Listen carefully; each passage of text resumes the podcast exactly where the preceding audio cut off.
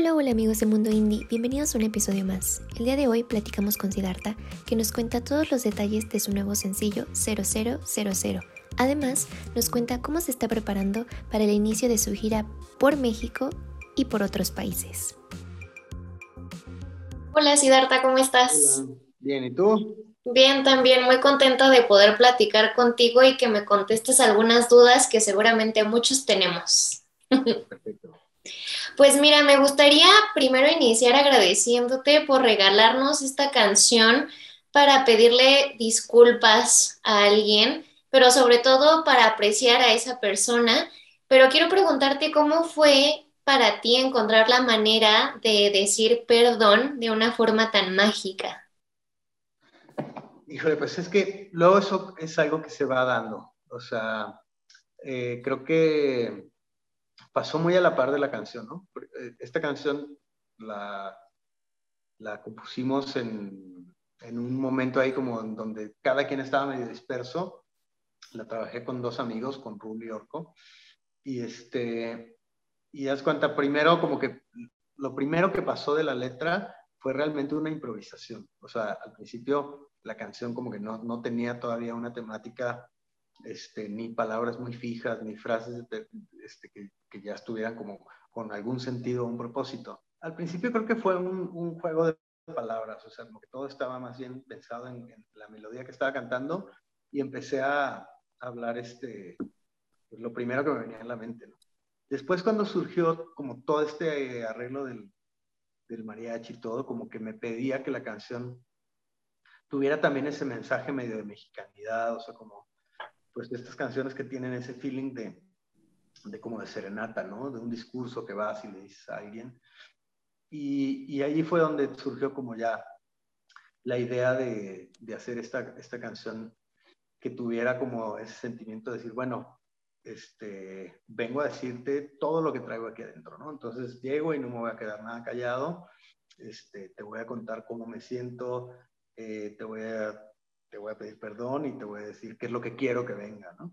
Este, y obviamente es un discurso, pues, de, de ti hacia alguien más, sin una respuesta, sin, sin, nada concluido en la respuesta, ¿no? O sea, me gustaba también mucho ese sentimiento de que finalmente tú no sabes qué contestó la otra persona.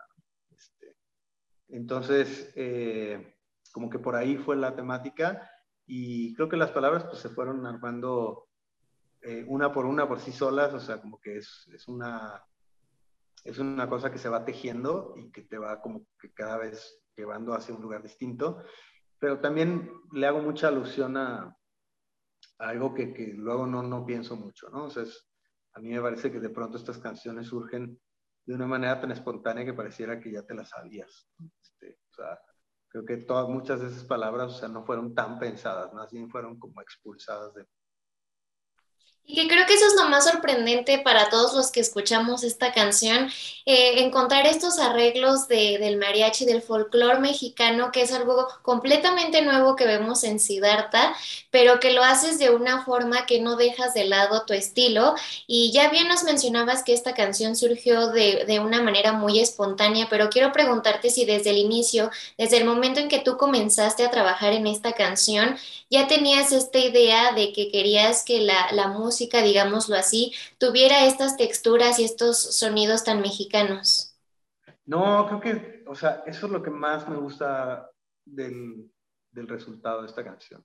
O sea, que no hubo en ningún momento una planeación de que iba, o sea, no teníamos la menor idea de que esta canción iba a ser, a existir y a ser como es. O sea, eh, realmente nosotros nos juntamos con el propósito de, de palomear, de, de, echar un jam, de hacer música, este, pero nunca, nunca, de hecho, nunca he hecho música bajo la intención de decir, ah, ahora voy a hacer una que tenga este género o este ritmo, o sea, eso como que más bien da por maneras, por recursos mucho más naturales, ¿no?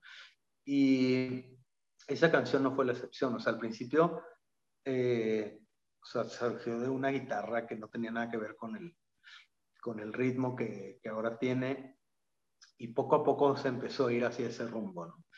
Después, por ejemplo, todo el arreglo de mariachi realmente era un, sintetizador que yo, yo, estaba tocando este, con una cosa que, me gusta mucho la, el arreglo, pero estábamos pensando una cosa más electrónica. Y de pronto fue como, ay, a ver, probemos esto mismo. Y entonces eso empezó a caer en cascada, o sea, fue, primero llegaron los violines, después fue así de que, oye, si le metemos la trompeta, no, pues hay que meterle entonces también el arpa y el guitarro, o sea, como que todo se empezó a, a sumar y eso me parece que hizo que la canción tuviera un resultado muy espontáneo, pues, o sea, no, no, no se siente forzado el, tanto el arreglo ni tampoco premeditado, ¿no? Así que, ah, bueno, pues no, ahora vamos a hacer esto porque es lo que está funcionando o algo así.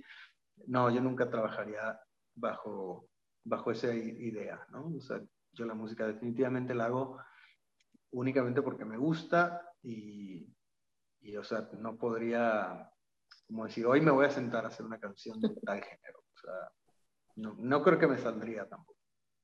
Y que yo creo que para ti también fue sorprendente el rumbo que tomó esta canción, porque si de un inicio fue de algo muy espontáneo, de, de, no pensar en crear una canción, de no crear tu siguiente sencillo, pero sí de sacar todo lo que tenías en mente, de sacar y experimentar sonidos y texturas, creo que lo sorprendente fue ya el resultado, pero que quiero preguntarte si en algún momento cuando tú ya estabas a punto de, regalarnos esta canción, dudaste porque dijiste, bueno, es algo que la gente no ha escuchado de mí, es un, una mezcla de sonidos que, que nunca había hecho, no sé si lo dudaste en algún momento.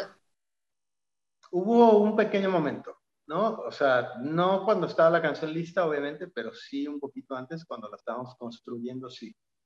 Este, como que empezó empezó a surgir este, esta suma de elementos, ¿no? Así que bueno, primero le metimos los violines y, este, la vihuela y, después fue como que cuando ya, le, cuando ya la escuché con trompetas, con el trompetista y todo, fue así, ay, a lo mejor estamos abusando del recurso, o sea, sí pensé que, que, que estaba padre como coquetear un poco con el género, pero no entrar tan de lleno. Y lo que, lo que me terminó de convencer de que estábamos yendo por el rumbo adecuado es que dijimos, bueno, aquí tenemos todo, nada más se trata de apagar, apagar todo lo que suena o lo que creemos que suena exagerado. Este, le quitamos las trompetas y no me acuerdo qué otra cosa. Y, y, no, o sea, lo pedía a gritos la canción, ¿no? O sea, era como que, no, no, no, vamos bien, o sea, no tiene por qué darnos miedo.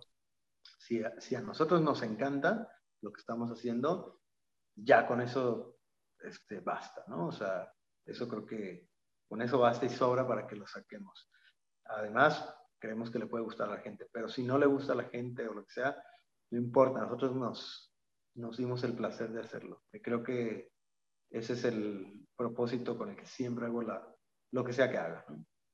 Claro, y bueno, nosotros decimos la canción, el nuevo sencillo de Siddhartha, pero ya tus fans también te preguntaron que cómo le pueden pedir esta canción a Alexa, cómo podemos pronunciar el nombre de esta canción.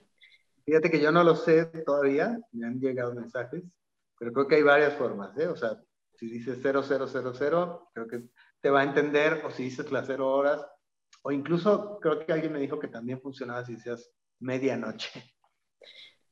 Eso también es lo interesante de esta canción, ¿no? Que lo podemos nombrar de diferentes formas, pero ahora hablando de, la parte visual de esta canción, en específico del video, que, que, me gusta que hayas retomado la serenata, como ya bien lo decías al inicio, eh, que fue también como un tema de inspiración para crear la letra de esta canción, pero retomar esta acción que cada vez yo la veo que se hace en menor medida ¿Cómo es que tú hiciste la conceptualización de, del video para justamente mostrar esta actividad, pero de una forma muy mística? Pues creo que la, misma canción me, me, pedía que hiciéramos un video que estuviera para empezar a la altura de la, de la emotividad de la canción, ¿no? Y también del ambiente de la canción y de la mexicanidad de la canción. O sea, como que todo tenía que ir de la mano, ¿no? Y ah, era todo el sentido del mundo.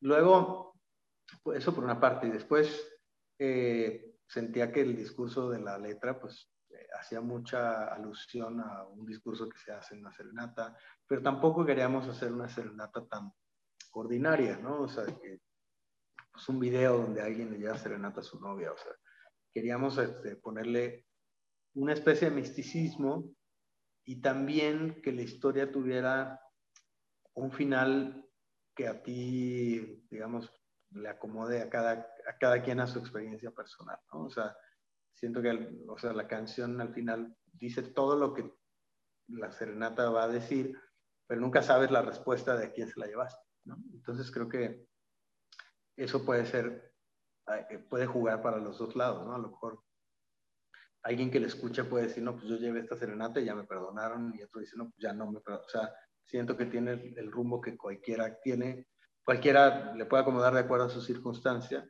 Y en el video también nos gustaba mucho como plasmar ese signo de interrogación al final. Este, y bueno, creo que por lo menos a nosotros nos, nos gustó mucho y todo lo que nos imaginamos se vio finalmente representado en, en el video en este como mundo un poco místico de la serenata y no como tan terrenal. Claro, y bueno, ahora que mencionas esta interrogativa que yo creo que muchos nos, nos, quedó con, e, nos quedamos con ella al momento de, de, terminar de ver el video, ahora quiero preguntarte, este sencillo es el último que nos vas a regalar antes de que salga todo el disco. Entonces, con esta interrogativa que uno tiene y también de pensando en la letra de que no sabemos qué es lo que te contestó la otra persona al decirle todo lo que sentías, ¿Habrá una canción en el disco que dé respuesta a, esta carta de perdón que tú le diste? Pues habrá que escucharlo para saberlo. Excelente. Y bueno, hablando del disco, eh, pues sé que el Vive Latino va a ser el primer show que va a abrir tu gira, en donde seguramente vamos a verte en varias partes de México y sé que también vas a estar en otros países, pero quiero preguntarte si en el Vive Latino vamos a poder escuchar esta canción específicamente en vivo por primera vez. Sí, yo creo que la tenemos que tocar, ¿no? Este, este, el Vive Latino va a ser nuestro primer show de, del año y del tour. Entonces, este, pues obviamente queremos hacer algo especial, vamos a tener un buen spot y un buen horario, así que eh, no te sé decir todavía bien porque estamos viendo de qué manera vamos a, a, hacer el set, qué canciones vamos a elegir y obviamente pues canciones representativas de este álbum tendrán que estar ese día. Excelente, seguramente todos tus fans van a estar muy atentos y muchos van a estar muy ansiosos de ya poder escuchar esta canción en vivo y el resto también. Y otra pregunta relacionada con la gira, como ya bien decía, vas a estar en otros países, en Estados Unidos, en Argentina y en España. ¿Cómo es que te preparas? ¿Cómo es que preparas también tu setlist para tal vez un público que no ha escuchado así darte en vivo? Eh, pues es, bastante complicado ya hacerlo desde, desde ahora, porque a mí me cuesta mucho trabajo, como que soy medio aprensivo de pronto con algunas canciones y no sé, entre más amplio se hace el, el número de canciones que se van acumulando en los discos, más difícil se hace cada vez quitar algunas del set y poner otras. ¿no? O sea, por un lado tienes como la obligación de tocar las más nuevas, pero por otro lado también la gente está esperando escuchar unas más viejas. Y por otro lado, si vas a tocar en un país donde no tanta gente te conoce, pues hay que tocar lo más representativo. Este, eh, pero confío bastante también en, en, nuestro show y en la banda con la que tengo. Y creo que lo que sea que estemos tocando en el momento lo, lo hacemos con suficiente este, profesionalismo, pero sobre todo ganas de tocar, ¿no? Entonces creo que para mí es un poco más sano tocar el presente que el pasado, pues, ¿no? O sea, si voy a otro país, si bien estaré tocando temas este, que son importantes, no este, dejaría, o sea, creo que le daría un poquito de prioridad a, a lo que está sucediendo ahora, ¿no? O sea, creo que sí tocaría más del disco nuevo y algunas otras cosas que, que también recorran un poco por el catálogo, pero bueno, un poco de todo. La verdad es que depende, a veces eh, estos son en festivales y te dan poquito tiempo. Si es un show tuyo, pues puedes tocar un montón. Yo soy de los que les gusta, o sea, si, si se me permite, como que prefiero este, eh, sacar y desempolvar muchas canciones a, tocar como que siempre las mismas y, poquitas. Excelente. Bueno, ahora que mencionas esto y que mencionas que a lo mejor en momentos cuando estás creando el set list tienes alguna fijación con ciertas canciones que quieres tocar, no importe lo que te digan, la vas a tocar, ¿cuál podrías decir que es una de esas canciones? Una de esas canciones, pues, es que creo que en ese sentido van a, van mutando, ¿eh? O sea, las canciones en algún punto, la verdad, te llega a aburrir tocar las mismas canciones por mucho tiempo. O sea, es por eso que de pronto les vamos haciendo como adaptaciones para poderlas poner en un lugar más fresco, ¿no? Este, hay canciones que dejas de tocar por mucho tiempo porque ya te cansaron y cuando la vuelves a tocar vuelves a sentir emoción por ellas, ¿no? Este, hay canciones que tienes mucho tiempo tocando y que de pronto con hacerles un poquito de arreglos diferentes y todo otra vez como que te enamoras del, de la sensación. Las nuevas, pues claro que por ser las nuevas te, te gusta mucho tocarlas, sobre todo empezar a ver las reacciones de la gente. Eh, no hay una que, o sea, sé que hay canciones que han prevalecido desde el principio, o sea, por ejemplo, pues desde que salió Náufrago, pues nunca ha existido un show que no la toquemos. Este, y hay otras que pensamos que, que sí iban a quedar ahí siempre y ya no, no, ya no los tocamos y que en su momento eran súper coreadas y eran sencillos. Este, eso es algo también curioso, ¿no? creo que hemos acumulado también muchas canciones que la gente le gusta ver en vivo, pero de, de, pronto también las van reemplazando por otras y creo que a la misma gente también le hace bien un, un refresh, ¿no? Este, ahora casualmente, o sea, eh, por ejemplo, dentro de las canciones más escuchadas de mi repertorio, por suerte son las más nuevas, ¿no? O sea, hay algunos proyectos en donde ves que sus canciones más exitosas pues, son las, las que hicieron años atrás, ¿no? Aquí hemos tenido la fortuna de que cada vez que sacamos un disco, como que a la gente le, le interesa de manera que ahora si te metes a Spotify, la canción más escuchada es 0000, ¿no? Entonces, este, eso nos permite como que no tener que tocar solamente cosas viejas y que lo nuevo que te entusiasma también te entusiasma a la gente y no solo a ti, porque a veces me ha pasado ir a, a un grupo que, que toca todo su nuevo álbum, pero la mayoría de la gente quiere escuchar las viejitas. Pues creo que por suerte no, no hemos sufrido de ese mal. y bueno, finalmente quisiera que invitaras a todo el público de Mundo Indie, que la gran mayoría son muy fans de Siddhartha, que los invites a escuchar este nuevo sencillo. Bueno amigos, pues este, en principio les mando a todos saludos, un abrazo y los invito a escuchar mi nueva canción, como ustedes la quieran llamar. Yo le voy a decir ahorita 0000 y les mando un abrazo. Muchas gracias por haber escuchado este episodio. Recuerda seguirnos en nuestro Facebook, Instagram y YouTube para más entrevistas. Nos vemos.